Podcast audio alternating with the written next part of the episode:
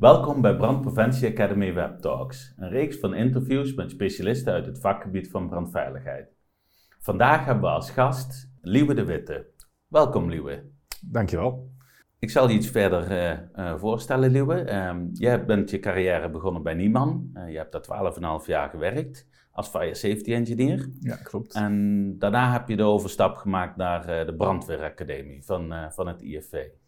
Um, daar ben je onderzoeker, uh, maar jouw onderzoek breng je ook meteen in, uh, in de praktijk door uh, les te geven op het gebied. Ja. vertel eens, wat vond jij zo leuk aan de brandweeracademie dat je de overstap hebt gemaakt? nou ja, mijn werk als adviseur bij een adviesbureau ja, was met hele interessante dingen bezig in het vakgebied brandveiligheid. Maar ik hield toch altijd wel een beetje, ja, een beetje de, de, de wil over om meer te weten van uh. Dus uh, onderzoek lag me eigenlijk al dichter aan het hart dan echt een, een adviseur zijn. En daarnaast uh, ja, gaf ik overal les, onder andere al bij de brandweeracademie, voordat ik daar werkte. Okay. dus toen, toen daar een plek vrij kwam, heb ik daar gesolliciteerd. En ja, ben ik aangenomen als onderzoeker. En ook wel echt met duidelijk profiel om ook les te geven. Dus niet okay. alleen maar onderzoeker zijn. ja. ja. Dus die overstap was al eigenlijk vrij makkelijk, omdat je er al met één been uh, ja. binnen stond. Dus ja, en ook weet je, uit mijn ervaring in de advieswereld, uh, uh, weet je, de, de, alleen maar onderzoek doen en er niks mee doen, dat, dat lag me ook weer niet helemaal. Dus nee. de verbinding met de, met de praktijk en zeker het veld, dat vond ik wel belangrijk. En ja, bij de brandweeracademie doe je toegepast onderzoek, dus onderzoek voor, ja, voor de praktijk. Dus het moet zijn meerwaarde hebben. Uh, voor het veld. En uh, ja, dat maakt het erg interessant. Dus het is niet alleen ja. maar uh, een rapport produceren en nou, dan zijn we er weer. Nee, ja. het, het, gaat ook om dat je het bij de mensen brengt. En ja. dat je uitlegt waarom het belangrijk is en wat ze eraan hebben. Dus, en dat, dat, ja, die verbinding, ja, dat, dus misschien is dat wel de verbinding die ik over heb gehouden uit mijn advies, adviespraktijk. En dat, daar heb ik daartoe ook mee te maken altijd. Ja, dat snap ik, ja. ja. Nou, onderzoeken is dus jouw passie. Um, ja. Nou, een mooi bruggetje naar waar we het vandaag over gaan hebben. We gaan het hebben over uh, uh, de onderzoek naar rookverspreiding in woongebouwen. Um, kun je mij eens vertellen wat de aanleiding is uh, van de onderzo het onderzoek wat jullie hebben gedaan op dat gebied? Ja, nou ja, in 2014 heeft de Brandweeracademie in Zutphen een onderzoek gedaan. Dat mm -hmm. ging over branduitbreiding in woningen. Uh, het gedrag. Uh, en een van de dingen die eruit kwam, is dat wij zagen dat branden eigenlijk steeds klein bleven. Dus niet uitslaand werden. Hè. Als je met mensen over branden praat, dan hebben ze het vaak over die branden die helemaal heel groot worden en waar de vlammen uit, uh, uit gebouwen slaan. Maar daar zagen we juist dat dat niet gebeurde. En toen kwamen we erachter dat dat in woongebouwen, woningen, steeds vaker voorkomt. Uh, en zagen we ook in de praktijk, in, in casussen, allerlei casussen, dat eigenlijk niet de brand het probleem is, maar met name de rook, productie en rookverspreiding die er ontstond. Mm -hmm. um, en er zijn een re reeks van incidenten geweest uh, waaruit bleek eigenlijk dat, uh, ja, dat rook en rookverspreiding een groeiend probleem is. en ja, dat zagen wij als trend. Dus het werd een soort optelsom van onderzoeken, praktijkcasussen, waarin wij zagen, ja, we moeten toch eens echt zelf uh, praktijkonderzoek gaan doen naar, uh, naar rookverspreiding. Om, om te zien en te meten uh, wat gebeurt er nou precies. Hè, dus we hadden wel allerlei elementjes, maar eigenlijk nog niet heel goed scherp wat er nou precies aan de hand was. Ja, en um, even een notendop, wat, wat is nou het gevaar van die rookverspreiding? Ja, nou, kijk, rook op zich uh, bestaat uh, uit, uh, uit vaste delen. Die kun je goed zien. Dat zijn de roetdeeltjes. Ja. soms ook uit vloeistofdeeltjes, hè, dus water, waterdruppeltjes. maar ook bestaat ook uit gassen. en met name die gassen, dat is eigenlijk het probleem. want ja, die, die zijn irriterend, die zijn giftig en die verspreiden zich omdat je ze, ja, je kunt ze eigenlijk niet zien. Hè, ze zijn -hmm. onzichtbaar. Ja. Nou, dat betekent dat ze zich op allerlei plekken kunnen ophopen. Uh, ja, en dat kan uh, problemen geven voor, uh, voor vluchten, maar ook voor overleven. Ja. En wat, wat wij dus zagen uit eerder onderzoeken, is dat branden vrij klein blijven en snel gesmoord worden. Oftewel, die worden beperkt in hun uitbreiding, mm -hmm. beperkt in hun zuurstof die ze krijgen. Nou, misschien weet je dat wel als je een, een brandje aan het stoken bent in je kachel en je gaat hem echt smoren. Mm -hmm. Ja, dan gaat hij minder vlammen geven, meer rook. Ja. Dus zie je eigenlijk dat dat, ja, dat, dat, dat een groeiprobleem is. Hey, en um, grof een opzet, wat zijn jullie exact gaan onderzoeken? Ja, nou ja, uh, roofverspreiding in woongebouwen bekijken, dat is nogal breed. Ja, dat is breed, ja. ja. dus uh, wij hebben uh, eerst, wij, wij, de eerste keuze die we gemaakt hebben, we willen weten wat de roofverspreiding in, in woongebouwen met inpandige gangen is. Omdat dat een, een vorm van woongebouw is die we veel zien in Nederland. En waar we ook vanuit de casuïstiek wel problemen zagen. Ja. Um, dus dus eh, dat hebben we als eerste gedaan. Uh, en wat wij vooral wilden weten is van, nou ja, hoe ziet nou die rookverspreiding uit? Wat zijn bepaalde elementen daarin? Uh, en wat voor effect heeft dat op vlucht en overleven? Um, zowel tijdens vluchtfase als tijdens inzetfase. Omdat we ook wel zagen dat, dat tijdens de inzetfase ja, de brandweer als die ging optreden, dat er ook best veel rookverspreiding was. Mm -hmm. Dus we wilden eigenlijk ook weten, ja, maakt de brandweer het nou minder of erger? Of heeft het niet zoveel effect? En uiteindelijk wat we graag wilden weten is van ja, kun je er ook nou wat tegen doen? Hè? Dus zijn er, uh, wat, wat doen voorzieningen nou eigenlijk? Uh, nieuwe wetgeving die er aankomt, uh, zegt bijvoorbeeld iets over zelfsluitende deuren. Hè? Dat is in portieken al gangbaar.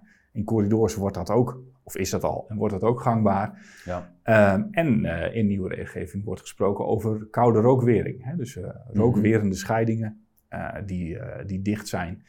Nou, wij wilden heel graag weten van ja, als we die nou bij een daadwerkelijke brand testen, wat gebeurt er dan? Ja. En, en um, wat voor toetscriteria hebben jullie daarbij uh, gehanteerd? Uh, nou ja, als je, als, je, als je gaat inzoomen op, op vluchten en overleven, ja, dan heb je ontzettend veel manieren om daarnaar te kijken. Uh, als het om vluchten gaat, dan heb je vaak met drie dingen te maken. Dat is zicht. Hè? Dus als je mhm. goed zicht hebt, dan weet je waar je naartoe moet, kun je vluchten. Dus zicht is eigenlijk één van de criteria. Een andere is uh, irriterende gassen. En dus gassen die daadwerkelijk bijvoorbeeld irriteren op je ogen of op je longen, mhm. waardoor je minder makkelijk kan lopen en vluchten. En de derde is eigenlijk warmte. Uh, warmte kan je ook voorstellen als het heel warm is, dat je, nou, het moeilijker is om door of onder een rooklaag door te vluchten. Ja. Dat is voor vluchten en voor overleven gaat het eigenlijk ook om warmte, mm maar met name om verstikkende gassen. en dat zijn bijvoorbeeld gassen zoals koolmonoxide, die er eigenlijk voor zorgen dat je minder goed zuurstof kan opnemen. Waardoor je langzaam eigenlijk ja, een soort van vergiftigd wordt. Ja. Overigens, er zijn ontzettend veel gassen die, die een probleem voor je kunnen zijn. Je kan ook denken aan waterstofcyanide, waterstofchloride. Maar dat heeft vooral te maken met de, de brandstof. Hè? Dus wat brandt er? Ja. Um, en ja, als er in een brandstof geen chloor zit bijvoorbeeld, krijg je geen waterstofchloride. Eh, ja. en, en dat geldt eigenlijk voor uh, allerlei soorten gassen. Uh, en dit zijn nog maar een beetje de gangbare gassen die ik nu noem. Ja. Er zijn ontzettend veel verschillende soorten die ook allerlei drempelwaardes hebben. Wat je in die criteria sowieso wil doen, is kijken naar, kijken naar een concentratie of naar een dosis. Mm -hmm. Een concentratie is gewoon één waarde. Dus je kan je bijvoorbeeld bedenken bij zicht. stel, het zicht wordt minder dan 5 meter, dan is dat een soort drempelwaarde. Dus, drempel dan, ja, ja. Daarboven kan ik nog goed vluchten, daaronder niet meer. Uh, maar bij verstikkende gassen gaat het veel meer om een dosis. En dosis betekent een concentratie die over een bepaalde tijd ontvangt, die je eigenlijk uh, opneemt, die accumuleert. Ja, ja. Uh, en ja, dan kijk je dus uh, naar tijd-tempo. Dus je kan een hele kortstondige hoge dosis hebben, die al een probleem is, maar je kan ook een wat minder hoge dosis of concentratie over een tijd zich opbouwt, kan een probleem worden. Uh, zijn jullie al die specifieke gassen die je net noemt en nog heel veel meer uh, gaan meten ook daadwerkelijk? Of hebben jullie daar gemene deler? Of, of hebben jullie daar ja. een andere methodiek op toe? Uh, ja, je moet daar keuzes maken. Mm -hmm. gasmeten is echt heel ingewikkeld. ja. Zeker in dit soort omstandigheden. Dus omstandigheden waar je kijkt naar gassen in rook. Mm -hmm. we hebben, RIVM heeft voor ons ook metingen gedaan. En die kwamen bijvoorbeeld terug met een lijst van 50 gassen die ze hadden gemeten in de rook. Waarop ik de vraag stelde van, nou, kunnen jullie dat niet uh, wat meer uh, terugbrengen, samenvoegen? Was het antwoord, hebben we al gedaan. dus dat, dat laat maar zien hoeveel verschillende soorten gassen er in de rook kunnen zitten. Dus uiteindelijk uh, hebben wij naar een methode gekeken. En dat is de methode die wordt gehanteerd in, in, in, internationale standaarden. En die gaan eigenlijk uit van gangbare gassen. En dat zijn de NOx'en, dus stikstofoxide, zuurstof, CO2, koolstofmonoxide uh, of sorry, koolstofdioxide en koolstofmonoxide. En daar hebben we ons vooral op gericht. Uh, RIVM heeft wel tijdens de eerste testen, de eerste vijf testen, ook wat metingen gedaan. Waarin zij naar waterstofcyanide hebben gekeken. Maar die hebben we in onze methodes eigenlijk niet meegenomen. Dus in onze methode hebben we alleen naar die gangbare gassen gekeken. En de reden dat jullie waterstofcyanide dan niet hebben meegenomen is? Nou, het is heel ingewikkeld om dat goed te meten. Daar heb je specifieke technieken nodig. Uh, dat gaat bijvoorbeeld met infraroodtechnieken. Nou, die meetapparatuur is ontzettend prijzig. Maar los van dat het prijzig is, is het ook heel moeilijk om uh, die goed te gebruiken en goed uh, die resultaten te analyseren. En daarnaast, ja, wij hebben natuurlijk een soort relatieve vergelijking gedaan. Dus het gaat uiteindelijk ook om, meet je in elke test hetzelfde en kun je dat met elkaar vergelijken. En als je ongeveer weet uh, wat je in de brand steekt en wat je mhm. brandstof is, wat je kan verwachten, kun je daar ook best wel veel uh, ja, op, op, uh, op, analyseren. Zeg maar. Ja, ja. Hè, dus, dus dat is wel belangrijk. En, en, in die criteria, wat nog goed om te noemen is, is dat we naar verschillende groepen hebben gekeken. Want je kan je ook voorstellen dat warmte en gassen, dat dat ook voor verschillende groepen verschillende effecten heeft. Bijvoorbeeld ouderen, die hebben een dunnere huid. Mm Nou ja, als daar uh, hitte opvalt, hebben ze eerder last van, uh, van die warmte dan een gemiddelde persoon. Ja. Uh, kinderen is bijvoorbeeld de longinhoud versus lengtegewicht is, is anders dan bij volwassenen. Mhm. Waardoor ze eerder last hebben van ja, de toxische gassen die ze in hun longen krijgen. Okay. Dus we hebben drie doelgroepen gede, ge, gemaakt, eigenlijk gekozen. Een, een gemiddelde doelgroep, uh, dat, dat betekent dat als een drempelwaarde is bereikt, geldt dat voor ongeveer 50% van de personen. Uh, een kwetsbare doelgroep, uh, dan moet je de ouderen en jongeren onderzien. Mm Dat is ongeveer 11% van de doelgroep. En dan heb je nog de zeer kwetsbare personen. En dat zijn echt mensen die, ja, die hebben naast lichamelijke, of, die hebben meerdere lichamelijke problemen en nou, liggen vaak op bed. Zo zou je dit oh, kunnen ja, ja. Maar uiteindelijk is dat natuurlijk altijd heel erg persoonsafhankelijk. Hè? Want ja, je kan ja, je kan een volwassene zijn die iets heeft waardoor die uh, ja, uh, zeg maar, uh, meer last heeft van bijvoorbeeld gassen of meer last heeft van. dus dat zijn maar indicatieve groepen waarmee je ongeveer een vergelijking zou kunnen maken. Ja. Ja. het gaat uiteindelijk om die vergelijking dan. Vooral om die vergelijking. Hè? Dus het is sowieso heel moeilijk om te voorspellen wanneer je nog kan vluchten of niet. Want dat hangt naast die heel technische beschouwing, hangt het van veel meer factoren af natuurlijk. Ja. En dat geldt zeker voor overleven. Um, nu wil ik uh, eventjes naar de, de, opzet van het uh, onderzoek uh, gaan. wat is er eigenlijk aan vooraf gegaan? ja. Nou ja, dit onderzoek heeft al met al, denk ik, vanaf het begin 2,5 tot 3 jaar geduurd. Mhm. en dan moet je je voorstellen dat je, nou ja, eerst ga je heel duidelijk kijken van wat wil ik precies. Ehm, hè, dus je gaat een soort vooronderzoek doen naar ja, welke, welke dingen willen we nu eigenlijk weten, welke varianten willen we onderzoeken, welke scenario's willen we bekijken. En daarnaast, heel belangrijk, wat ik net zei, is uh, je gaat, moet op zoek naar uh, meetapparatuur. Mhm. Nou, uh, dat is best een zoektocht, want eigenlijk alle meetapparatuur is niet geschikt voor wat je wil doen. Want ja, zo vaak gebeurt dit niet. Nee. dus er is wel meetapparatuur, maar je moet echt goed nadenken over, ja, past het in deze situatie? Met name waar heel veel roet wordt geproduceerd, ja, daar is de meeste meetapparatuur niet geschikt voor. En ook hoge temperatuur niet. Dus dat is best een lange zoektocht. Maar wat denk ik zeker uh, een van de belangrijkste dingen is geweest, is zoeken naar een geschikte locatie. Ja. We zijn denk ik wel een jaar bezig geweest om uh, naar een geschikt gebouw te zoeken. Ja, uh, ja en dat komt omdat, nou één, je wil een gebouw wat, wij wilden een gebouw wat bestond uit meerdere bouwlagen. Mm -hmm. Dat wil niet alleen maar horizontaal rookverspreiding bekijken, maar ook verticaal. Uh, je wil dat in de omgeving niet te veel dingen staan. Want mocht er een keer veel rook in de omgeving zijn, wil je niet halverwege je testperiode dat de gemeente zegt, ja, stop er maar mee. We ja. hebben er veel last van. En je wil uh, dat het gebouw uh, ja, een beetje representatief is en lang leeg staat. Ja. nou ja, wat wij zagen is, we kregen best van, van brandweer best veel mogelijke gebouwen mm-hmm. aangereikt. Maar ja, die stonden dan een maand of twee maanden leeg. Eh, terwijl ja, op het moment dat je weet, dit is het gebouw wat we gaan doen, heb je best wel veel voorbereidingstijd om goed uit te zoeken waar, waar ga je dingen neerzetten. Waar, uh, waar komt bijvoorbeeld je controlekamer, waar alle meetresultaten binnenkomen. En dan moet je het nog überhaupt gaan inrichten. Dus uh, ja, je hebt zomaar drie tot zes maanden nodig, wil je dat echt goed kunnen voorbereiden. Ja. Uh, zelfs dat vond ik nog best een opgave. Ja?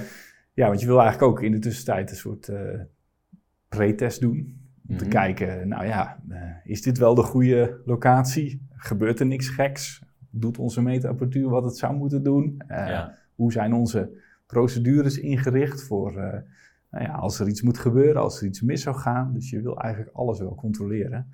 Dus ontzettend veel wat eraan vooraf gaat, om het eh, samen te vatten. Ja, ja, ja. En, en je vertelt me net over, eh, nou is het niet een probleem eh, als er rook in de omgeving komt. Hebben jullie geen problemen gehad met gemeenten enzovoorts om hier ontheffingen, vergunningen voor te krijgen om überhaupt, Ja. even plat gezegd, fikkie te mogen stoken Ja, in een gebouw? Nou ja, dat is inderdaad ook een goede. We hebben in dit geval in Oudewater, met de gemeente Oudewater, hebben we al heel snel contact gezocht met Mhm. en heel duidelijk uitgelegd, dit is wat we willen doen. Eh, wij verwachten niet dat er dit kan gebeuren, maar wel, wel echt eh, serieus inderdaad een vergunning aangevraagd. Dan moeten we bij, moet ik wel bij zeggen dat eh, ja, de burgemeester toen tijd aan Oudewater, die was ontzettend, die zag echt het belang van dit Mhm. onderzoek. Die wilde heel graag aan meewerken. Eh, brandweer heeft ons ontzettend geholpen, ook op dat vlak, hè, dus met procedures. Eh, dus ja, daar, daar moet je inderdaad wel eh, naar kijken. En het mooiste is nog wel dat wij aan de voorkant er heel veel voor geregeld hebben. Ook helemaal communicatie en zo opgezet voor wat als er vragen komen, hoe je daarmee om moet gaan, wie doet dan wat, wie neemt de leiding. En uiteindelijk was het allemaal niet nodig geweest. Nee. En in de tweede week, we hebben twee weken getest, in de tweede week kwam een van mijn collega's de, een buurvrouw tegen die de hond uitliet. En die, eh, die, die, zag dat wij van de brandweer waren. Die schoot ons aan en die zei, eh, ja, nu ik jullie zie, wanneer gaan jullie eigenlijk beginnen met die testen? en toen waren we al anderhalve week bezig. Dus op Ja. zich, weet je, ja, voorbereiding is dan alles. En eh, nou ja, dan weet je ook dat je het goed voorbereid hebt. ja, precies. Ja. Komt ook bij, we hadden ons wel zoveel beperkt dat we geen... We wilden eigenlijk er ook in het gebouw hebben. Hè? Dus, Mhm. En dat had niet zomaar een reden. De reden is dat wij eh, veel in de praktijk branden zien die in het object eh, ontstaan en daarin Mhm. blijven. Hè? Ja. Dus een, een stoel of een bank raakt in de brand en vaak wordt die al in het object gesmoord. ja. Eh, dat komt eigenlijk door de, hè, de- ja, door de wijze waarop die brand en, en de brandstof, hè, synthetische materialen die erin zitten, die, die ontwikkelen heel snel in brand, produceren veel rook, verbruiken veel zuurstof. ja. Ja, en als de gevel niet open is, het glas niet eruit breekt, ja, dan eh, smoort die brand zichzelf eigenlijk. Ja, ja, ja. Nou, en de- dus we hebben ook wel echt voor gekozen om, eh, we hebben bijvoorbeeld de gevel eh, in de brandruimtes hebben we ook be- bekleed met, met beplating. Oké. Om eh, ervoor te zorgen dat eh, glasbreuk niet een eh, onverwacht event zou kunnen zijn, waardoor we een, een ander scenario kregen. Dus we hebben het scenario heel erg gecontroleerd geprobeerd te houden. Ja, maar je, je geeft aan, je hebt de gevel dichtgezet. Ja. Eh, is dat dan wel een representatief scenario? Nou ja, weet je, ja, dat is een goede vraag. Hè. Eh, wa- wat is een representatief scenario? Daar, daar kun je natuurlijk allerlei varianten op, eh, op verzinnen. Nou ja, we, we hebben eens gekeken naar wat we zo in vooronderzoek zagen. En wat we ook uit andere, uit casuïstiek vooral zagen. Mhm. En ja, dat is toch steeds vaker dat branden, wat ik zei, in het voorwerp blijven en gesmoord blijven. En dat glas eigenlijk helemaal niet zo vaak eruit gaat. Nee. Dus eh, ja, en dan eh, door het te bekleden en dat dus ook in elke test zo te houden, in elke brandruimte zo te houden, eh, creëer je ook dezelfde omstandigheden en kun je het goed met elkaar vergelijken. Ja, dus de, de, de bekleding is puur een zekerheid Ja. dat het scenario gelijk blijft. Ja, precies. Ja. Ander is dat we bij de brandruimte, we hadden twee brandruimtes, dat we die helemaal leeggetrokken hebben. Er stond helemaal niks meer in, kale vloer. Mhm. Alles wat zo'n beetje kon branden eruit gehaald. Eh, en alleen maar, eh, in dit geval, eh, een bank, of bijna in alle scenario's, een bank gebruikt als, als brandstof en als brandobject. Ja, Dat was de meest verkochte bank in Nederland. oké. En we hebben eigenlijk dus 25 keer dezelfde brand, bank besteld bij een, een meubelgigant. En we wilden Ja. ook dat die uit dezelfde productie kwam. Zodat, dus dat eigenlijk Het alles... uit één batch eh, eh, Ja, zijn. van, dus eh, ja. als onderzoeker ben je heel erg bezig. Kijk, je weet in een bestaand gebouw dat is geen laboratorium. Nee. Dus je kunt, je kunt niet alles controleren. Maar toch wil je zoveel mogelijk ja, in, in, in proeven dezelfde, een soortzelfde scenario creëren. Ja, ja. Om, om, voor, voor de reden dat, je, dat wij in dit geval heel graag wilden weten, wat is nou onze nulsituatie, onze referentie? En wat, eh, ja, wat, kun- wat als je voorzieningen aanbrengt, wat, wat leveren die nou op? Hè? Zorgen Ja. die nou voor verminderde rook, rookverspreiding? En daarvoor moet je dus wel het scenario steeds hetzelfde hebben. Als je dat Ja. niet hetzelfde hebt, ja, dan eh, kun je ze niet meer met elkaar vergelijken. ja. Dus dat is best wel, moet je goed over nadenken. ja, dat snap ik. Ja, inderdaad. Ehm, nou, nou hebben we het al een hele tijd uh, over het scenario. Kun je me verder vertellen, uh, om het verhaal helemaal compleet te maken, hoe het scenario er verder uitzag? Of, of ja, is... ja. Nou ja, de, dus zoals ik al zei, we hebben dus gekozen voor één brandobject, die ja. meest verkochte bank. Uh, ja. Die hebben we steeds op een weegschaal gezet, zodat we konden zien wat de massaafname was tijdens verbranding. Mm -hmm. We hebben hem steeds op dezelfde plek aangestoken, op dezelfde mm -hmm. manier. Dus met een, een houten kripje, een houten, ja, zo'n soort houten latjes, zeg maar. Een, soort, een soort stapeltje is dat. Die hebben we steeds in dezelfde hoek van de bank neergezet. De bank stond steeds op dezelfde plek. Nou, dat allemaal gelijk. Mm -hmm. uh, vervolgens was ons scenario als volgt opgebouwd. Uh, bewoner wordt na x aantal minuten, twee minuten, gaat de rookmelder af. Bewoner wordt gewaarschuwd en vlucht na vijf minuten uit, het, uit de brandruimte, uit zijn mm -hmm. appartement. Nou, dan kun je ook allerlei vragen stellen. Waarom na vijf minuten? Nou, in dit geval daarvoor gekozen. Omdat, uh, nou ja, om, omdat wij uh, vanuit uh, ook weer onderzoeken zagen dat, dat dat vaak een gangbare tijd is. Goed, mm -hmm. daar had er ook best iets anders voor kunnen kiezen. Na vijf minuten gaat dus de deur van de brandruimte open. Appartement, dat is de deur naar de gang. en dan ontstaat eigenlijk je eerste variant. want wat doe je met die deur? Blijft die open mm -hmm. of gaat die weer dicht? Ja. Ik zei al iets over drangers, dat is nog een lang niet alle gebouwen standaard. Uh, dus afhankelijk van de persoon die vlucht. Ja. Uh, dus wat wij gedaan hebben, is eigenlijk ons basisscenario was in alle varianten gevel dicht, deur eerste vijf minuten dicht, mm. dan gaat de deur open. Uh, en dan ontstaat de eerste variant, dat is de deur dicht na 5,5 minuut. Dus dan heeft de deur een halve minuut opengestaan. En ja. ons basisscenario bleef de deur gedurende de eerste 20 minuten tot de brandweer inzet uh, open. Ja. Uh, ja, en dan uh, wat, wat, wij daarna gedaan hebben, is dat we hebben gesimuleerd dat die persoon dus eigenlijk uit de brandruimte loopt. Die loopt dan door de gang heen, komt in de gang dubbele deuren tegen, dan loopt hij door. Dat was in dit geval de persoon, de gelukkige collega die steeds de bank in de brand mocht steken. Ja. Uh, nou, en daar hebben we allerlei varianten op gedaan. Maar ook bij, we hebben dus het opgedeeld in twee delen. Dat is de vluchtfase en brandweerfase. Mm -hmm. uh, bij de brandweerfase hadden we twee mogelijkheden. Dat is eigenlijk uh, eerst redden en dan blussen. Mm -hmm. Of eerst blussen en dan redden. Uh, dus de eerste is defensief. Dus je, je doet de deur van de brandruimte dicht als die open staat. En je gaat omliggende woningen ga je leeghalen. Dat hebben we ook daadwerkelijk gesimuleerd door deuren open te trekken. Uh, door, door, door, de mensen eruit te halen en weg te brengen. en die andere variant is de offensieve variant. dat is eerst de brand uitmaken en daarna mensen uit omliggende appartementen redden. En dat had ook een reden, omdat wij zagen dat in, nou, in dat werk casus dat vaak wel een dilemma was. Moet ja. ik nou eerst de brand uitmaken of moet ik me ja. op de mensen richten? En ja, dat klinkt nu als een echt een, een afweging die je altijd kan maken. Soms word je ook gewoon geconfronteerd met wat op dat moment aan de hand is als brandweer. Ja. En heb je niets voor keus. Hè? Als er de hulpvraag enorm is en mensen roepen help, help, help, ja, dan ga je toch uh, die mensen helpen. En dat ja. is ook best logisch. Ja, ja, maar goed, wij wilden dat wel toch graag weten, om te weten van, nou ja, is er nou, kan je nou definiëren of er een, ja, een preferente goede methode is, wat je altijd moet doen. Of maakt het misschien niet zoveel uit? Uh, nou, dus, hè, dus Terug naar het basisscenario. Basisscenario was dus eigenlijk de eerste vijf minuten eigenlijk altijd hetzelfde. Ja, ja.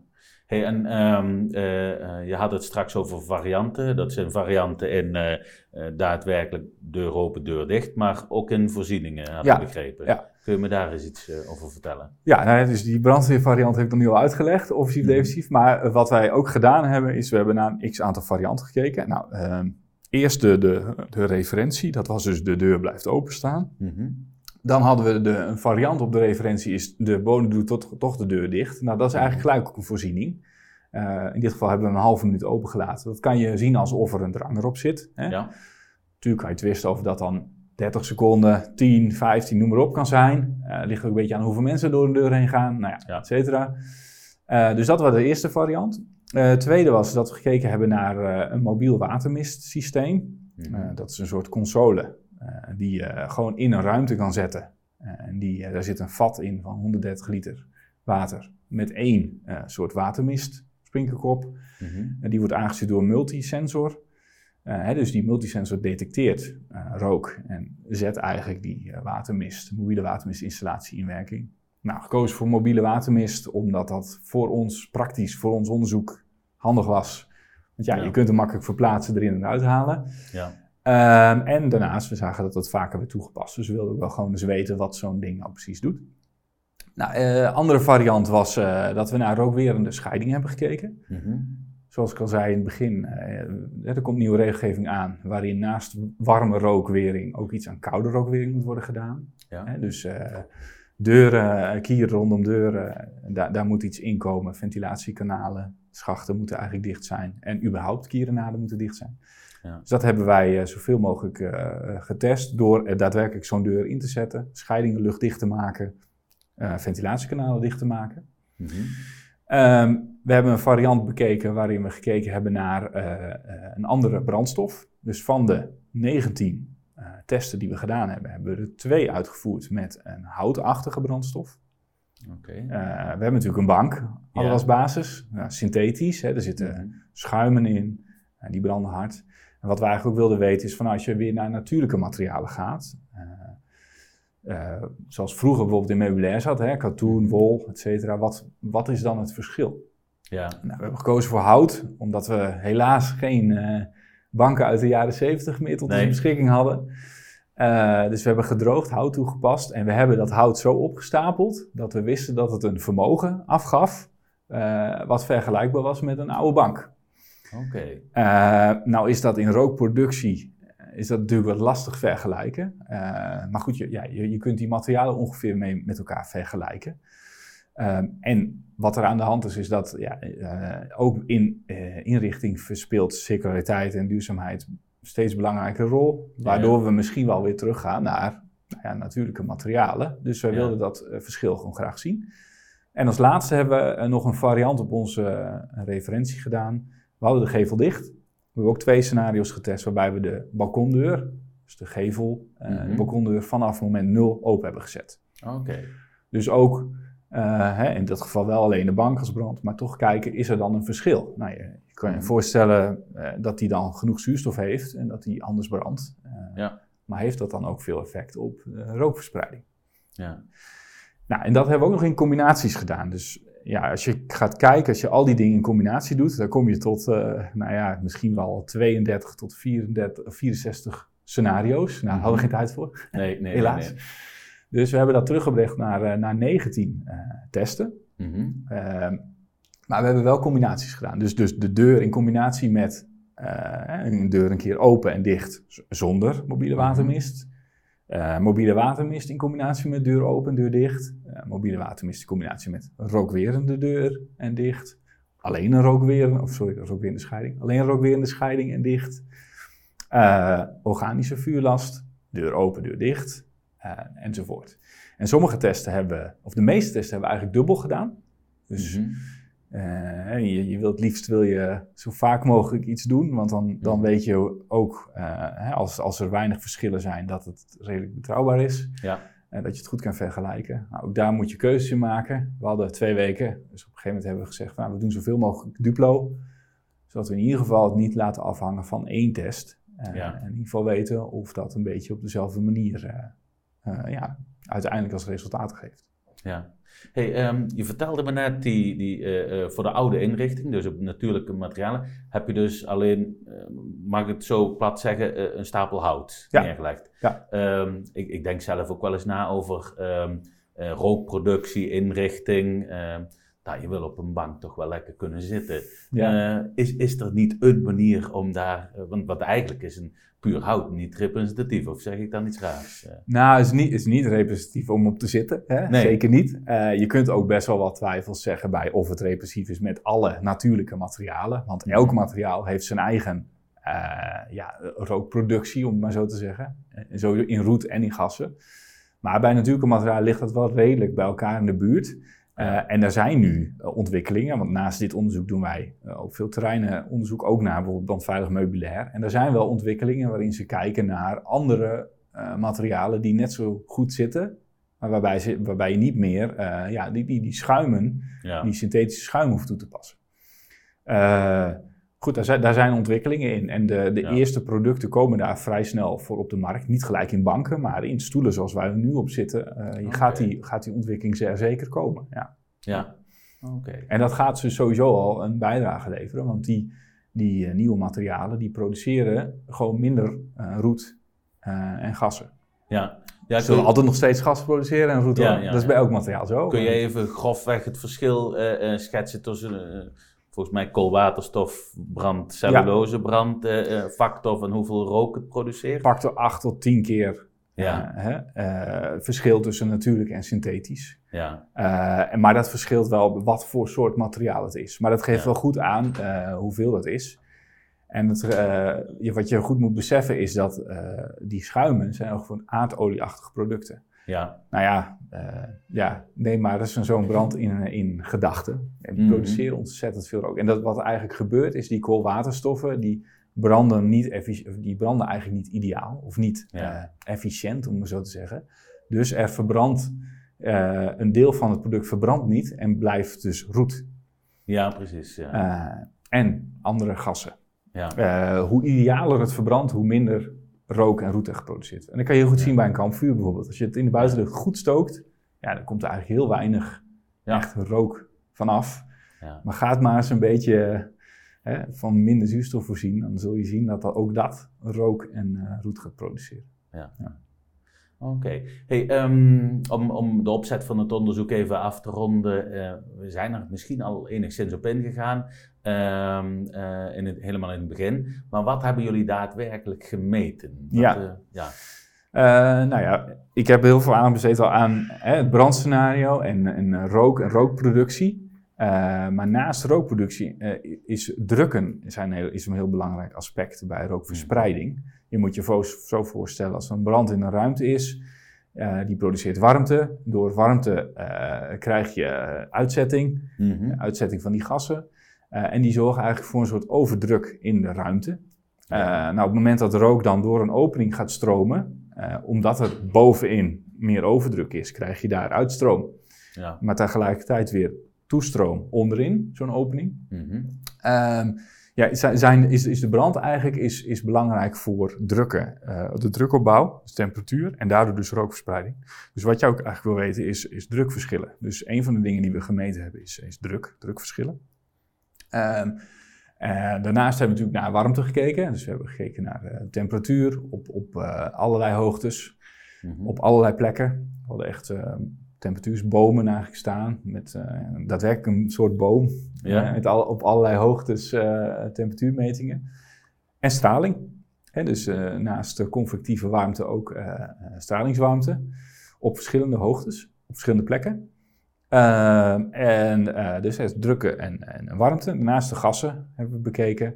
Gasmeting in heel veel ruimtes op 1,50 meter. Dus op, op zeg maar even loophoogte, gemiddelde hoogte. Eh, en in de gang ook op eh, 30 centimeter. Dus op, eh, nou ja, als iemand kruipt of ligt, Mhm. je voorstellen. Dus meer op overleefbaarheidsniveau. Ja. Eh, en dat hebben we in de brandruimtes gedaan. In de gang, in de gang op twee plekken. Maar ook in de naastliggende appartementen, naast het brandappartement. eh, en in appartement tegenover. En nog in de gangdelen, eh, naast de corridor die rechtstreeks op, op de woningen zat. Ja. En op, op eh, andere verdiepingen. Dus ook Ja, nog een en eh, ja, dus ook een begane grond. Hè. Dus Ja. Onze testlocatie op de eerste verdieping is ook een begane grondmetingen gedaan. eh, en op de tweede en derde verdieping. Dus ontzettend veel Ja, metingen en sensoren. Ja. kan ik me Oh ja, en voor ik het vergeet, ook zicht hebben we natuurlijk naar gekeken. Ja, ja, ja. Dat hebben we op meerdere manieren gedaan, camera's. Eigenlijk heel, heel vrij simpele methode. Een camera op een bepaalde hoogte, gericht op een draad met bordjes eraan. Die bordjes hingen dan precies op een bepaalde afstand. Hè. Dus ja. zeg maar een bordje op twee meter. eh, om dan eh, te kunnen zien eh, of, of, of de rook tussen die twee meter komt. En als je het bordje moet zien, weet je, nou, Mhm. ik heb een, een, zichtlengte heb ik overschreden. ja. En we hadden zelf nog wat soort van geknutseld. Dat klinkt een beetje gek, maar ja, heel simpel. Een soort uitzend, iets wat licht uitzendt. Ja, en een ontvanger ja, eh, op een bepaalde afstand. Nou, en eh, als daar iets tussen komt, dan gaat die ontvanger minder zien van dat licht. En zo kan je eigenlijk relateren wat voor uh, ja, obscuratie er, er, zit tussen die sensoren. En weet je ook ongeveer wat voor zicht dat is. Ja, dus de rookdichtheid. Uh, ja, ja. Min of ja, meer. Ja. ja. dan ben ik wel nieuwsgierig. Jullie hebben in principe um, heel praktisch met een camera gekeken. Wat heb je daadwerkelijk voor zicht? En daarnaast de rookdichtheid. En die, die is natuurlijk omgekeerd evenredig aan de zichtfactor. Klopten die twee ook met elkaar volgens de theoretische modellen? Dat vind ik uh, wel een eh, Ja, die klopten wel redelijk met elkaar. Maar daar moet ik wel bij vertellen dat ze op camerabeeld kijken of een bepaalde zichtlengte wordt overschreden, is behoorlijk uh, zwart-wit. Om, ja. maar, in termen van zicht te blijven. Dus je ziet een bordje wel of je ziet hem niet. Ja. Uh, dus het is heel moeilijk om daar goed afstand tussen te bepalen. Uh, en wat wij ook wel zagen is dat ja, op een gegeven moment als zo'n deur open gaat, komt er zoveel rook dat binnen een paar seconden is het zicht weg. Ja. Nou, dat zagen we ook wel op die meters. Ja, precies. en daarnaast, ja, het is, het is soms moeilijk vergelijkbaar, omdat je op specifieke plekken meet. Hè? Dus en dat is met zichtlengte is dat sowieso. Hè. De zichtlengte is niet iets uh, wat je vaak uniform over een hele ruimte hebt, maar is aan die plek gerelateerd. Ja. Ja, dat maakt het ingewikkeld, want dan moet je op allerlei plekken dat gaan eigenlijk bekijken. Dus we hadden wel op veel verschillende plekken camera's en ook wel op verschillende plekken die meters, maar dat blijft toch best wel lastig. Ja, ja. ja want de zichtlengte is een resultaat van uh, uh, een hoeveelheid verschillende concentraties die achter elkaar in jouw zicht uh, plaatsvinden. Ja, precies. Dus die weer heel dynamisch zijn. Dus ja, dat is, dus dat is best wel, ja, dus dat is niet zo, niet zo eenvoudig om te doen. Nee, dus nee. Zicht is wel, dat was ook wel de moeilijkste eigenlijk om goed okay. te meten. Ja. Naast gassen. Was ook lastig, maar goed. Ja. Je had het net ook over uh, straling meten, in, vooral in de ruimte, of niet? Ja, ja, ja dus... Hoe, hoe, was dat opgezet en waar meet ik straling en waarom? Nou ja, kijk, straling is, is ja, in, in de methode die wij toepassen, daar gaat het zeg maar om, om de parameter warmte. En warmte is in die methode toe, opgebouwd uit convectieve warmte en stralingswarmte. Mm -hmm. dus dat is de totale warmte die je ervaart als je op een plek bent. Ja. En straling hebben wij twee soorten meters toegepast. Dat zijn watergekoelde stralingsmeters. Dat is eigenlijk niks anders dan een soort filmpje. En die meten wat er opvalt. Maar die wordt ook daadwerkelijk aan de ene kant gekoeld uh, met water. Dat is een soort doorlopend systeempje. En de andere is een soort plaatflux. Dat is een soort zwarte, ja, zwart plaatje. Mm -hmm. Waar een thermokoppel op zit. Die uiteindelijk gewoon de temperatuur, temperatuur meet. Waardoor dat je weet hoeveel er op dat plaatje valt, kun je dat omzetten naar een stralingscomponent. Ja. Nou is het zo dat straling boven de 2,5 kilowatt per vierkante meter, dat is een beetje technisch, maar mm -hmm. dan, dan gaat straling eigenlijk pas meedoen. Dus ja. uh, wa waar het vooral een rol speelt, is als er een lichaam, vlamlichaam is, wat ook echt warmte uitstraalt. Dus of een, een, een rooklaag die heel veel warmte uitstraalt. Uh, nou ja, dat zie je, eigenlijk zie je dat eigenlijk alleen in een brandruimte dat een rol speelt. Op andere plekken speelt het nauwelijks een rol, uh, omdat ja, vaak de temperaturen niet hoger zijn dan 200 graden. Mm -hmm. En straling van 2,5 kilowatt is al snel tussen de 200 en 250 graden. Ja dus uh, nee, dat treedt niet zo snel op. Maar we hebben dat wel op verschillende hoogtes gemeten, omdat ik ook vooral in de gang wilde weten. Ja, stel nou wel dat uh, die rooklaag heel warm is, dan gaat het toch een probleem geven. Ja, ja, ja. dus die, die, hadden we wel in de gang op meerdere hoogtes. Uh, maar uiteindelijk zie je eigenlijk dat warmte, convectief straling, vooral in de brandruimte een probleem is. Klinkt ook logisch op zich. Ja. ja. Maar goed, daar kun je van tevoren wel bedenken. Maar ja, je moet het toch uh, aan de achterkant vaststellen. Hè? Want ja. anders weet je het niet. Nee, klopt. Dus ja. ja. Nou, dat is een mooi bruggetje. Gaan we naar uh, de resultaten. Um, wat, wat, hebben jullie in eerste instantie gezien? Wat, wat verbaasde je? Wat, uh... Ja, nou, we, hadden, we hadden iets van tussen de 30 en 40 camera's in het gebouw hangen. Dus wat we eerst gedaan hebben, is eigenlijk die beelden allemaal analyseren. En dan uh, vooral kijken waar zien we daadwerkelijk op de camerabeelden rookverspreiding. Uh, dus we hebben de rookverspreidingsroutes in kaart gebracht. En dan moet je je voorstellen een route van brandappartement naar naastgelegen, naar de gang, et cetera. En er kwamen een aantal dingen naar, naar voren. Eén uh, is dat we rookverspreiding door deuren zagen. En dan deuren, kieren en naden rondom dichte deuren, maar vooral door het openen van deuren. Nou, misschien ja. een beetje een open deur. maar ja, het is logisch hè, ja. dat dat gebeurt. Uh, maar we zagen dus ook daadwerkelijk door kieren en naden. Mm -hmm. Kieren naden rondom deuren, kieren en naden rondom aansluitingen. Alhoewel die wat minder goed zichtbaar waren. Uh, door ventilatiekanalen. In dit gebouw zat natuurlijke ventilatie, dus geen mechanisch systeem, dus gewoon een soort open kanaal. Uh, nou ja, je zag, je zag gewoon dat daar uh, rook en warmte door verplaatste. Mm en de, de, derde was dat we ook rookspreng zagen door stopcontacten, of eigenlijk wandcontactdozen. Dus zowel stopcontacten als de kai-aansluitingen. Mhm. En dan tussenruimtes, maar ook over verdiepingen. Dus dat waren zo'n beetje grofweg de routes. Uh, horizontaal zagen we dus vooral naar uh, woning en gang. Woning naast gelegen woning, mhm. maar ook van gang naar tegenovergelegen woning. En wat ik nog niet verteld heb, is dat we hadden één woning waar we de deuren in alle scenario's gewoon open hadden. Dat was niet de brandappartement, maar gewoon een van die woningen in de gang. Ja. En wat we zelf zagen is dat rook via de gang natuurlijk heel snel die woning in kwam. Ja. Maar dat van die woning naar een naastgelegen woning rookspreiding optrad. Oké. Dat is iets wat ik niet had verwacht. Nee. Dan moet ik zeggen dat ik door die stopcontacten ook niet direct verwacht had. Uh, maar goed, uh, ja, dat kan natuurlijk ook met de bouw van dit gebouw te maken hebben. Daar konden we niet heel goed achter komen. Maar je kan je voorstellen dat dat wel in meer gebouwen zou kunnen voorkomen. Ja. Uh, dus, de, dus, dat waren een beetje de routes en daarmee ook eigenlijk de factoren. Wat je ook wel zag, is dat, waar ik al eerder zei, is dat warmte is een drijf, een eerste soort drijfveer voor drukopbouw en rookverspreiding van rook vanuit de brandruimte naar omliggende ruimte. Mhm. Maar daarna gaan eigenlijk de, de heersende drukken uh, in het gebouw de rookverspreiding overnemen. Dus dan is de temperatuur niet direct meer of niet meer de grootste trigger, mhm. maar eigenlijk vooral het ventilatie systeem of de kanalen, uh, de hoogte, het schoorsteeneffect. Dus elk gebouw wat meerdere bouwlagen heeft, daar zitten drukverschillen tussen die bouwlagen. Ja. Uh, waardoor je rookverspreiding omhoog, maar ook naar beneden kan krijgen. Het ligt een beetje aan wat de temperatuurverschillen tussen binnen en buiten zijn. Dus we zagen ook daadwerkelijk naar de begane grond soms rookverspreiding toe.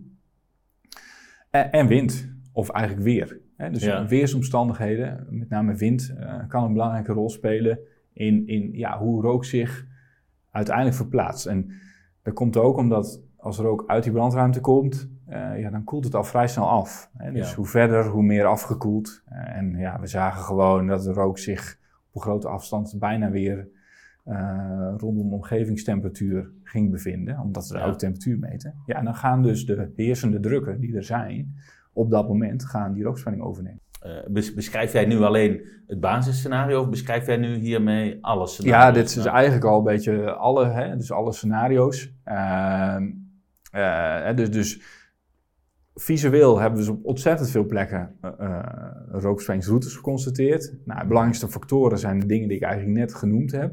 Maar ja, daar heb je alleen visueel. Hè? Dus dan heb je alleen in kaart gebracht waar je het ziet. En dan weet je eigenlijk nog niet precies, ja, wat betekent dat nou? Ja, ik zie wel heel veel rook, maar is dat dan ook erg of niet? Hè, dus als je dan naar de resultaten voor vluchten en overleven kijkt, mhm. nou, wat je bij vluchten ziet, is ja, op het moment dat de deur van die brandruimte open gaat, ja, dan, dan vindt er enorme rookspreiding plaats naar de gang. Ja. Uh, en natuurlijk maakt het uit hoe lang die deur open staat. Maar zelfs al bij heel even open, in ons geval 30 seconden open, mhm. zagen wij al dat, uh, nou ja, dat, dat dat in naastgelegen uh, woningen, waar de deur dicht zit, tot uh, ja, vervelende situaties kan leiden. De, op de gang is eigenlijk gelijk, als de deur open is, is binnen nou ja, seconden, minuten, is, mm is, kan je niet meer vluchten. En wordt het ook al moeilijk overleefbaar. Ja. dus dus kan je zelfs in fatale situaties terechtkomen.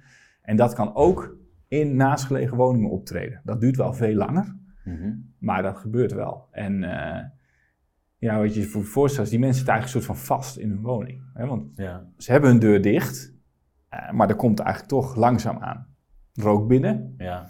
Uh, en als ze de deur open doen, wordt het alleen maar erger. Want ja, die hele gang zit vol. Mhm. En de condities zijn daar zo vervelend dat, dat je niks ziet. geen hand voor ogen ziet. dus ja, ga je daardoor vluchten. Ja. Dus die mensen zitten soort van vast in hun uh, ruimte. Ja. Uh, dus ja, dat is wel een beetje de, het, het, het, de referentie. Hè? Dus de referentie met geen voorzieningen. Of geen voorzieningen, dat is eigenlijk de huidige referentieniveau. Ja. Nou, kun je natuurlijk allerlei mits en maren bij bedenken. Hè? Dus gaat de brand wel altijd zo, zoals in, in zo'n bank, uh, nou ja, et cetera. Uh, wanneer gaat die deur open? Dus daar kun je van alles bij bedenken. Maar dat is een beetje wat, wat uit onze testen kwam. Ja. Nou, als je dan wat verder kijkt naar de varianten. dus naar de, de voorzieningen, ja, dan zie je wel dat er, als je de deur sluit, dat dat wel voor een verbetering zorgt. Hè? Dus het is altijd beter dan hem helemaal open laten. Ja. Maar je ziet een verschil tussen doelgroepen. Voor de gemiddelde doelgroep, dus de, hè, de, een beetje de, de gewone mens, zeg maar, Mhm. is het best een goede voorziening. En levert dat ontzettend veel meerwaarde op. En de voorziening deur dicht bedoel je dan? Ja. ja, ja. Ja. Maar voor de, ja, de kwetsbaren en zeer kwetsbaren, dan kan je, nog steeds, uh, kan je nog steeds heel vervelende situaties krijgen. En zie je ook dat het niet heel veel oplevert. Dus er zit een enorm verschil tussen die verschillende doelgroepen. Dus je zou uh, kort door de bocht kunnen zeggen dat het sluiten van een deur, dat werkt goed voor de algemene, de gemiddelde doelgroep. Maar niet zo goed voor uh, kwetsbaren. En dat Ja. komt omdat de drempelwaardes van die kwetsbaren lager ligt. Ja. Oftewel, dat zegt iets over hoe erg de bron is. Ja. Want eigenlijk wat je doet is, uh, je hebt ontzettend veel rook. Nou, uh, de deur is een soort effectmaatregel die de rook een beetje, hè, dus de rookverspreiding beperkt. Ja. Maar als de bron heel veel is en je gaat hem beperken, dan wordt die van heel veel veel. Oftewel nog steeds een probleem. Hè? Dus Ja. nogmaals, het geeft aan hoe slecht de bron is. Ja. Nou, we hebben ook naar die mobiele watermist uh, gekeken. Mhm. Nou, uh, we zagen in alle testen dat hij uh, zo rond de twee minuten aanspringt. Um, en wat er dan gebeurt is, de brand wordt onder controle gehouden. Dus we zagen ook letterlijk dat de brand niet echt uitgemaakt werd door het systeem. Mhm. Maar dat de brand in de bank eigenlijk ja, een beetje op een, op een bepaald niveau door bleef gaan. Ja. Er bleef dus ook rook geproduceerd worden. Uh, wat je zag is dat de, de rookproductie wel een stuk minder was. Mhm. Uh, maar dat op het moment dat de deur open bleef staan van het appartement, uh, ja, dat er nog steeds op de gang best wel vervelende situaties ontstonden. Het werd wel, wel verlengd, dus het is beter dan de referentie, maar nog steeds ja, voor, de, voor de kwetsbare, zeer kwetsbare doelgroep, uh, ja, echt vervelende situaties in die zin dat het tot, tot ja, niet overleefbaar of beperkt overleefbaar kan leiden. Ja. Ehm, in de combinatie met de deur dicht, die na een half minuut dicht gaat, zie je dat het ontzettend veel meerwaarde heeft. Dus daar zie je al dat het elkaar nodig heeft. Ja. Daar kwam bij dat uh, uh, die tank van 130 liter, die, die was nou ongeveer 17 minuten op. Mhm. Nou, op het moment dat die op was en de deur stond nog open, dan ging de brand gewoon weer omhoog. Oké. He, dus zo zie je dat zo'n systeem, dat onderdrukt de brand. Die houdt hem onder controle, zolang die blijft werken. Ja. Als hij uitgaat of als hij stopt, ja, dan krijgt de brand ook weer kans om weer te gaan. En dat gebeurde dan ook daadwerkelijk in dit geval. Ja. En voor de brandweer was dat het meest vervelende scenario. Want alle andere branden, ja, de, die, uh, na 20 minuten ging, kwam de brandweer inzet. Ja. En nou als na 17 minuten de, de installatie uitgaat uh, en de brand laait dan weer op, dan is het eigenlijk de piek van de brand, zit heel dichtbij dat de brandweer gaat inzetten. Terwijl bij al die andere scenario's was dat al lang geweest. Oh, Oké. Okay. Het is een soort grappig bij, uh, bijeffect, wat je zou kunnen zeggen. Ja. Uh, maar niks een nadeel hoor. Dat systeem zie je echt wel dat het meerwaarde heeft, maar in combinatie met een dichte deur. Ja. Nou, we hebben ook die uh, rookwerendheid getest. Mhm. Um, daar za zagen wij in ons onderzoek niet heel veel meerwaarde van. Maar dat komt ook doordat we, wij natuurlijk die deur hadden die open ging. Ja. Nou, de variant rookwerende scheiding deur open hebben we niet getest, want dat zou heel gek zijn. Waarom zou je dat doen? Ja. Uh, maar wel dat die dus een halve minuut open ging. Uh, nou ja, uh, wat je zag is dan, dan, dan zijn de resultaten vergelijkbaar met een uh, scenario zonder rookwerende scheiding en deur een halve minuut open. Hè, dus die twee lijken eigenlijk op elkaar. Nou, uh, wat wij niet goed gedaan hebben, waar die rookwerende scheiding echt wel van meerwaarde kan zijn, is dat je heel goed moet kijken in of het juist in situaties is waar je ervan uitgaat dat deuren dicht blijven. Ja. En eigenlijk in onze situatie hebben we altijd gekeken van er wordt een poging tot vluchten gedaan uh, of er wordt een poging tot redding gedaan. Ja, dat, heeft, dat ondermijnt eigenlijk zo'n rookwerende scheiding. Ja. Uh, goed, daar horen hele andere vragen bij. Hè? Uh, Ja. Moet de scheiding dicht blijven? Hoe hou je die dicht? Uh, kan dat überhaupt met menselijk gedrag, et cetera? Nou goed, dat zijn hele andere vragen. Ja. Maar wij zagen eigenlijk dat het niet heel veel meerwaarde had. Uh, en wat wij daarnaast bij zagen is dat uh, de drukken rondom, uh, dus voordat de deur open ging, maar ook Mhm. nadat hij weer gesloten is, dat die behoorlijk op konden lopen. Ja. Uh, in de eerste vijf minuten soms wel tot uh, 300 pascal. En, en na het sluiten van de deur soms wel pieken tot 1000 pascal. Nou, en wat je daarbij moet bedenken is dat als die hoge drukken optreden, is dat uh, ja, de druk moet toch ergens heen. Dus het gaat de weg van de minste weerstand zoeken. En je krijgt dan allerlei ja, minder verwachte routes. Dus als je kieren na zoveel mogelijk dicht hebt en je hebt uh, ventilatiekanaal dicht en de deur is dicht, ja, dan, dan, dan krijg je bijvoorbeeld door andere aansluitingen die je minder goed in beeld hebt, krijg je daar rookverspreiding. Ja. Bijvoorbeeld door, uh, nou in dit geval ook onder andere door die stopcontacten. Ja. Overigens zagen we dat ook wel bij de andere scenario's hoor, dus niet alleen maar die, maar hier werd het wel versterkt, echt eruit geperst eigenlijk. Maar die, die stopcontacten die zijn toch ook, neem ik aan, rookwerend gemaakt, maar dan een zwakkere schakel? Of? Ja, een zwakkere schakel, ja. En, uh, en, ja. en daarnaast moet je bedenken dat die, die, uh, die voorzieningen, die zijn vaak niet bij dit soort drukken getest. Dat betekent, niet dat ze daar, betekent niet dat ze daar niet tegen kunnen, dan kunnen ze misschien wel tegen. Maar je ziet dus dat de drukken veel hoger zijn dan waar ze in, uh, ja, op getest worden. Dus dat, ja, je kan je voorstellen dat het allerlei onverwachte effecten geeft die je niet van tevoren bedacht had. ja. Ja, want uh, voor, voor de beeldvorming, uh, uh, welke druk wordt de normale rook weer in de... Ja, 50 pascal. 50 pascal. Maximaal 50 pascal, ja. En, en jullie hebben geme overdruk gemeten van 1000 pascal. Ja, dat zijn wel kortstondige pieken. Hè? Dus je, moet, je moet oppassen dat je hier appels en peren vergelijkt weer. Want mm -hmm. zo'n test is wel langere tijd, een bepaalde druk. Hè? En hier praat je over piekdrukken die soms maar tientallen seconden er zijn. maar ja die 300 pascal bijvoorbeeld, of die paar honderd pascal, die is echt wel over een langere periode geweest. Hè? Ja, ja. Maar goed, ja, je, dat is eigenlijk natuurlijk altijd zo. Hè? Je test een voorziening volgens een bepaalde test. En de praktijk is dat natuurlijk heel anders wordt belast. Ja. en de vraag is natuurlijk, wat, wat betekent dat dan? Ja. dus ik, zeg niet dat ze ineens anders moeten gaan testen of hogere drukken. Nee, wij constateren alleen dat, het, dat ja, als je dingen luchtdicht gaat maken en je gevel is ook luchtdicht, ja, dan gaan die drukken gewoon enorm oplopen. En dit was nog een bestaand gebouw. Ja. dus ja, je kan je voorstellen dat in nieuwe gebouwen die misschien drukken misschien nog wel hoger zijn. Ja. Nou, dat, dat gaat allerlei onverwachte effecten geven. Ja. Um, nou, de, die rookweerderscheiding, dus niet heel veel uh, meerwaarde, niet heel veel, niet heel veel, uit ons onderzoek niet heel veel meerwaarde van. Nou, daarnaast de organische vuurlast. Uh, ja, de, daar zag je van, uh, de bron is eigenlijk zoveel kleiner. dus er wordt zoveel minder rook roet en gassen geproduceerd, dat dat een heel actieve of effectieve voorziening is. Uh, of maatregel is.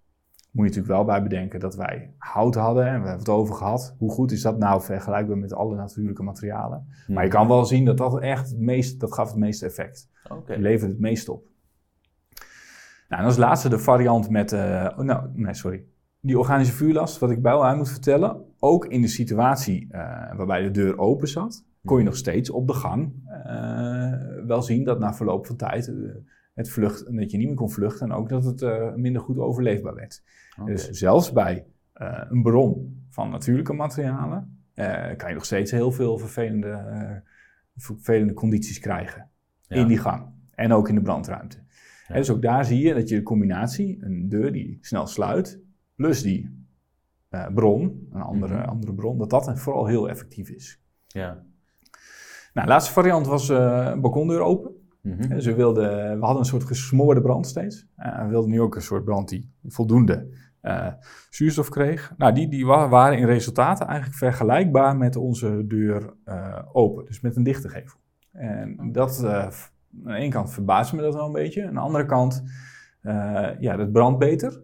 Mm -hmm. Daardoor brandt het harder als, ja. als de balkondeur open is. Harder betekent sneller ja, daarbij wordt ook meer rook geproduceerd. Uh, maar er wordt ook meer afgevoerd door die balkondeur. Ja. dus je krijgt ook dat er naar buiten gaat in plaats van het gebouw in. Dus schijnbaar heft dat elkaar een beetje op. Hè? Dus een gesmoorde brand die meer rook en roet produceert, doordat hij minder zuurstof krijgt. Mm -hmm. uh, ja, komt een beetje overeen met een brand die meer zuurstof krijgt, harde brand meer rook produceert en dat deels afvoert. Ja, en is, is die variant met uh, de, de open balkondeur, is die ook met rookwerendheids... Nee, uh, nee Want dat zou ik zeggen, dat is een hele interessante. Want ja. uh, dan heb je naar buiten lek en naar binnen ja, dicht. Ja, precies. Hè. Dus ja, dat, dat zou inderdaad wel een goede zijn. Hè. Dus, dat je, dus je, zo zie je, wij konden ook niet alles doen. Hè. Dus er zijn nog allerlei mogelijkheden die je ook nog eens onderzoeken. In België zijn ze nu bezig met een onderzoek waarbij ze een soort drukvereffeningssysteem, dan wel ventilatiesysteem willen bekijken. En wat een beetje hetzelfde doet. Hè? Dus als je de drukken controleert, mm -hmm. hè, dus die balkondeur is eigenlijk en afvoer van rook, is ook zorgen voor drukvereffening. Dat er geen ja. druk is, waardoor geen rookspreidend gebouw in is. Ja. Nou, dat kun je ook misschien op andere manieren realiseren. Een, een, een systeem wat eigenlijk de drukken probeert uh, nou ja, te vereffenen, om Ja. zo te zeggen. En daarmee misschien nog rook eh, afvoert. Ja. Maar goed, te- terugkomend op de resultaten. eh, wat wij vooral dus zagen is dat elke individuele maatregel dat die, eh, wel een effect heeft. Eh, maar soms dat effect beperkt is. Hè? En, en met name dat er grote verschillen optreden tussen de doelgroepen. Dus Mhm. elke maatregel, of een individuele maatregel is eigenlijk niet, levert niet een verbetering voor alle doelgroepen. Een combinatie is wel. Een combinaties zijn echt goede, eh, goede maatregelen om te nemen. En, dus, en dan moet je denken aan zowel een bronmaatregel als een effectmaatregel. Mhm. Effectmaatregel kan de deur zijn, hè, die, eh, die sluit. Eh, en bronmaatregel kan zijn organische vuurlast. Die levert de, in combinatie met die deur verreweg de beste resultaten op. En daarna eigenlijk de mobiele watermist in combinatie met een dichte deur. En dus die twee combinaties, daar, daarvan hebben wij ook in ons rapport gezegd, dat, dat levert echt de, de beste resultaten op. Ja. Ja, ehm, ja en, en misschien nog wel goed om te beseffen is dat eh, nou, in ons rapport besteden we daar behoorlijk veel aandacht aan. We hebben dat eh, eh, in een soort opbouw gedaan in, in grafieken waarin we die tijden inzichtelijk maken. Nou, die tijden moet je niet als letterlijke tijden zien, maar in die situatie als tijden die optreden. En zo kun je ze met elkaar vergelijken. Ja. Maar die tijden die zijn opgebouwd uit al die criteria in elke ruimte eh, per situatie te bekijken. Nou, dat levert je eh, enorm veel bijlagen op. Die kun je vinden eh, op Ik heb ze gezien, eh, een stuk of 15, 20 bijlagen. Ja, en dat heb ik dan nu in eh 15 minuten samengevat. Ja. Dus vergeef me dat ik niet alles heb toegelicht, maar er zit ontzettend veel materiaal in. Wat we wel vaak zien is dat zicht voor vluchten eigenlijk in de meeste situaties maatgevend is. Eh, en dat eh, verstikkende gassen eigenlijk eh, ja, maatgevend is als het om overleven gaat. Ja. Hè, dus nou, ik zou eerder, warmte is eigenlijk nooit een, een criterium. Niet voor vluchten, Nee. ook niet voor overleven. Nee. Tuurlijk in de brandruimte wel hoor, als je dicht bij de brand bent. Maar ja, in dit onderzoek richten we vooral buiten de brandruimte. En Ja. zag je vooral dus zicht en, eh, en die eh, verstikkende gassen, dat, het een, dat dat eigenlijk de belangrijkste condities, criteria zijn waarop iets Ja. misgaat. Ja. Hey, nou hebben we het vooral gehad tot nu toe over de resultaten in combinatie met vluchten en overleven. Ehm, eh, wat zijn de resultaten geweest in het kader van, eh, van de brandweerinzet? Ja, Eh, ja ook, ook erg interessant denk ik. Brandweer, nou ja, één is dat de brandweer eigenlijk al bij aankomst al vaak geconfronteerd wordt met een behoorlijke rookverspreiding over Mhm. een groot gebied. Nou, in onze testen niet anders. Hè? Dus, en vanaf buitenaf is het vrij lastig om te bepalen tot hoe ver dat dan plaats heeft gevonden. Dus als brandweer zijnde eh, zeggen wij vaak doe een goede buitenverkenning. Dat moet je ook zeker doen. Mhm. Maar dat betekent niet altijd dat je dan precies in beeld hebt tot waar die rookverspreiding zich heeft plaatsgevonden. En, en soms is het best moeilijk, dat was in ons onderzoek ook, om vast te stellen waar bevindt die brand zich dan. Ja. Dus dat betekent toch dat je vaak naar binnen moet om de situatie te beoordelen. Ehm, en dan, eh, ja, dan zijn er een aantal dingen die denk ik belangrijk zijn om hier nu te benoemen. Is dat als het om eh, redden of blussen gaat, dan Mhm. zien we uit ons onderzoek... Nee, sorry, ik moet eerst anders beginnen. We hebben ook getest met niks doen. Oké. Nou, je ziet, iets doen is altijd beter dan niks. Dus eh, gelukkig, eh, als brandweer kun je echt van meerwaarde zijn. Hè? Dus ja. een inzet doen is altijd beter dan niks eh, doen. ja, het zou lullig zijn als de huidige conclusie Ja, dat, is dat... precies. ja, dus dat, dat- maar dat is ook echt zo. Dat blijkt Ja. ook uit het onderzoek. Nou, dan al redden en blussen. Als de deur van de brandruimte open staat, dan zien wij dat offensief inzetten. Oftewel eerst brand uitmaken, dan redden. Dus eerst blussen, dan redden. Dat dat eigenlijk de beste manier is om je inzet te doen. Inzettactiek. Op het moment dat de brandruimte dicht zit, dus de deur zit dicht, eh, dan heb je eigenlijk een keus. En dan zien we uit eigenlijk onze resultaten dat, het, dat, het, eh, dat je best kan kiezen. Dat het ook goed is om te kiezen voor eerst eh, redden en dan blussen. Oké. Eh, en dat het ook een verstandige keuze kan zijn. Maar dat betekent dus wel dat je moet weten of die deur open staat of niet. En om dat goed te kunnen zien, moet je toch echt vaak al ja, in die gang zijn, op die, op die plek zijn. Eh, ja, en als die helemaal vol staat met rook, is het best lastig om, daar, om dat goed eh, te beoordelen. Hè, dus eh, een, naast een buitenverkenning een goede afweging maken binnen is eigenlijk wel essentieel. Ja. Twee, wat denk ik heel belangrijk om te benoemen is, is elke actie zorgt voor reactie. dus als brandweer, waar, waar, we misschien vroeger heel gericht waren op de brand, moeten we beseffen dat, dat rook en rookverspreiding ook door onszelf veroorzaakt wordt. Ja. Nou kunnen we ook niet anders, want we moeten toch daar naartoe om te blussen en te redden. Maar wees je wel bewust van dat als je de deuren opent, dat dat tot rookverspreiding kan leiden. En dat is niet alleen maar direct zichtbaar op die plek. Uh, het blussen kan bijvoorbeeld ervoor zorgen dat ook rook zich meer naar verdiepingen verspreidt. Uh, Het openen van deuren om mensen te doorzoeken, of uh, sorry, ruimtes te doorzoeken naar mensen, kan ertoe leiden dat op andere plekken en rookverspreiding ontstaat. Nou, dat is, dat is een belangrijke. De derde is ventileren. wij hebben gezien uit ons onderzoek dat op de manier waarop wij daar mechanisch ventileren of repressief aan het ventileren waren, dat we in veel situaties de rook verder verspreiden. Uh, Ook hoeft, weet je, hoeft ook niet direct een probleem te zijn. Maar je moet je wel beseffen is dat je, als je het op de ene plek misschien even beter maakt, dat je op andere plekken het misschien slechter maakt. Ja. Dat vraagt dus om coördinatie. Dat vraagt om uh, meten. Dus weten waar, uh, waar zit die rook nou. Mm En ook monitoren. Dus wordt het erger door wat wij doen. Ehm, en als brandweerman acteer je vaak op zicht. Ja. Dat is het enige zintuig wat je eigenlijk nog goed hebt, naast misschien een beetje horen, tijdens brandsituaties. Uh, en uh, de vierde is eigenlijk, en die, komt dan, die hoort hier een beetje bij, is dat zichtbare rook betekent niet automatisch dat daar ook veel schadelijke gassen hangen. Of andersom. Ja. Dus hè, geen rook te zien betekent niet dat er geen giftige gassen kunnen zijn. En die laatste is echt wel interessant. Als je op zicht acteert mm en je ziet fysiek niets, uh, maar er kan, kunnen wel hele hoge concentraties CO hangen. Uh, ja, dan is dat wel dan is dat lastig. Hè? Dan is dat een dilemma. Van hoe ga ik daar dan mee om? Dan moet je eigenlijk meten en weten wat er aan de hand is. Maar dat, eh, heeft dat dan met die brandweerinzet te maken of eventueel met overleefbaarheid voor mensen? Want de brandweer gaat, neem ik aan, met ademlucht naar. Ja, voor de brandweer zelf is dat natuurlijk geen probleem. Maar wel, uh, dus in, in welk gedeelte van het gebouw ga ik ontruimen? Uh, of welke moet ik ontruimen? Dus waar zitten mensen nog veilig en welke niet? En wat je dan vooral ziet, is dat hoe verder je van de brandruimte verwijderd bent, mhm. hoe, hoe meer de route al neergeslagen is of mhm. al niet meer goed zichtbaar is. Maar de gassen zitten nog steeds. Oh, en echt in, in, in, ook behoorlijk grote hoeveelheden.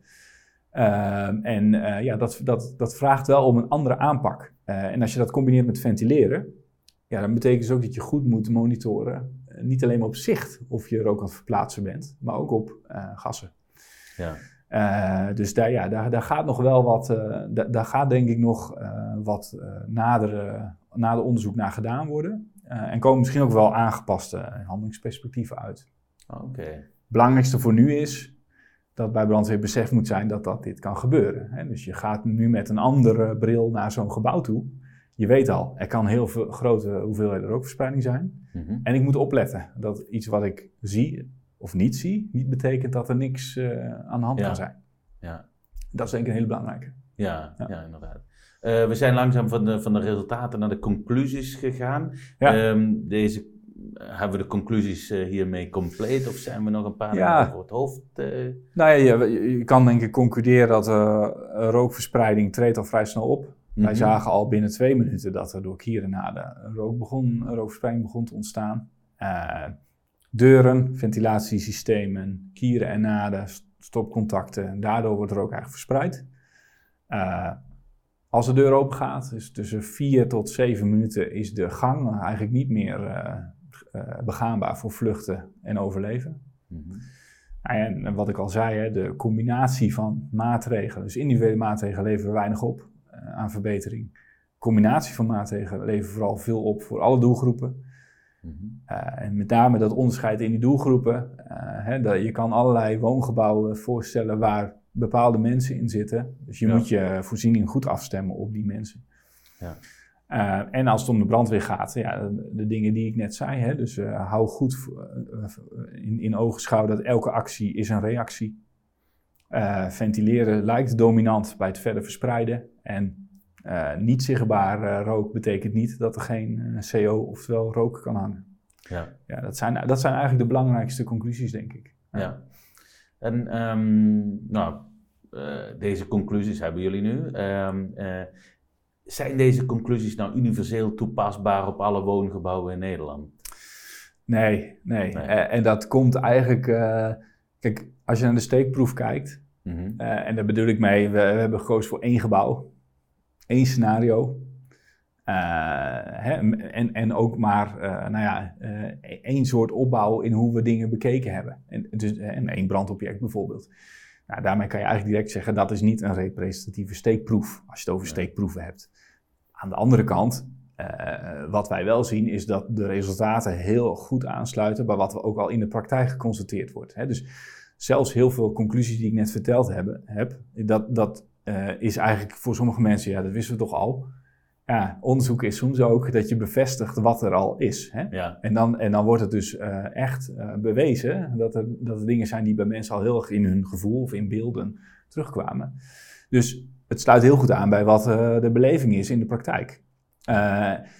En ten derde, ja, wat we gemeten hebben uit onze proeven blijkt, zeker ook als we dat vergelijken met wat de RIVM gemeten heeft, is dat, dat, dat onze proeven heel erg herhaalbaar zijn en, en daardoor ook betrouwbaar. Dus mm -hmm. We hebben gemeten wat we moesten weten. Ja. nou, en dat gecombineerd kun je gewoon zeggen dat je deze resultaten prima kunt gebruiken voor woongebouw met inpandige gangen. Daar zijn ze echt geschikt voor en ook wel generaliseerbaar voor. Mm -hmm. Je moet oppassen met letterlijke tijden, maar de gedachten en principes en conclusies, die zijn echt generaliseerbaar. Ze zijn niet automatisch toepasbaar voor andere woongebouwen, sportieken. Nee. Maar, eh, let wel, de, de vergelijking tussen voorzieningen, die gelden daar ook. Hè? Ja. Een deur die open gaat of snel gesloten wordt, is ook in een portiek van meerwaarde. Hè? Ja. Uh, andere vuurlast toepassen, uh, meer, meer bronmaatregelen treffen, is ook altijd van meerwaarde. Of dat dezelfde uh, meerwaarde is, dat, is, dat kun je niet zeggen. Nee. nee. dus ik denk zeker dat het voor, nou, voor heel veel woongebouwen dat het een goed, goed soort, uh, ja, soort benchmark is, een soort uitgangspunt is van hoe de, hoe de realiteit eruit ziet als er dit soort branden ontstaan. Ja, en dit, dit zal dan eerder eventueel diezelfde maatregelen enigszins vergelijkbaar effect hebben bij een inpandige zoals um, een portiekflat situatie, maar minder bij een galerijflat met een uh, open galerij. ja, ja, precies. Daar, daar treedt het veel minder op. Hè. Daar heb je natuurlijk uitstroom. misschien wel voor dichte galerij, hè. Dus, of die dicht wordt gezet. Dus daar zeker wel voor. Uh, maar inderdaad, hè, dus zo heb je natuurlijk opbouw in waar je het beste mee kunt vergelijken. Dus één op één overnemen, nee. Maar dat is eigenlijk in elk onderzoek is dat de realiteit. Hè. Vaak, het is heel moeilijk om te zeggen, nou dit onderzoek kun je één op één zomaar uh, overnemen voor iets anders. Ja. Maar de, de, de, de, net wat ik zei, de principes en uh, dat een gang al heel snel niet meer begaanbaar is.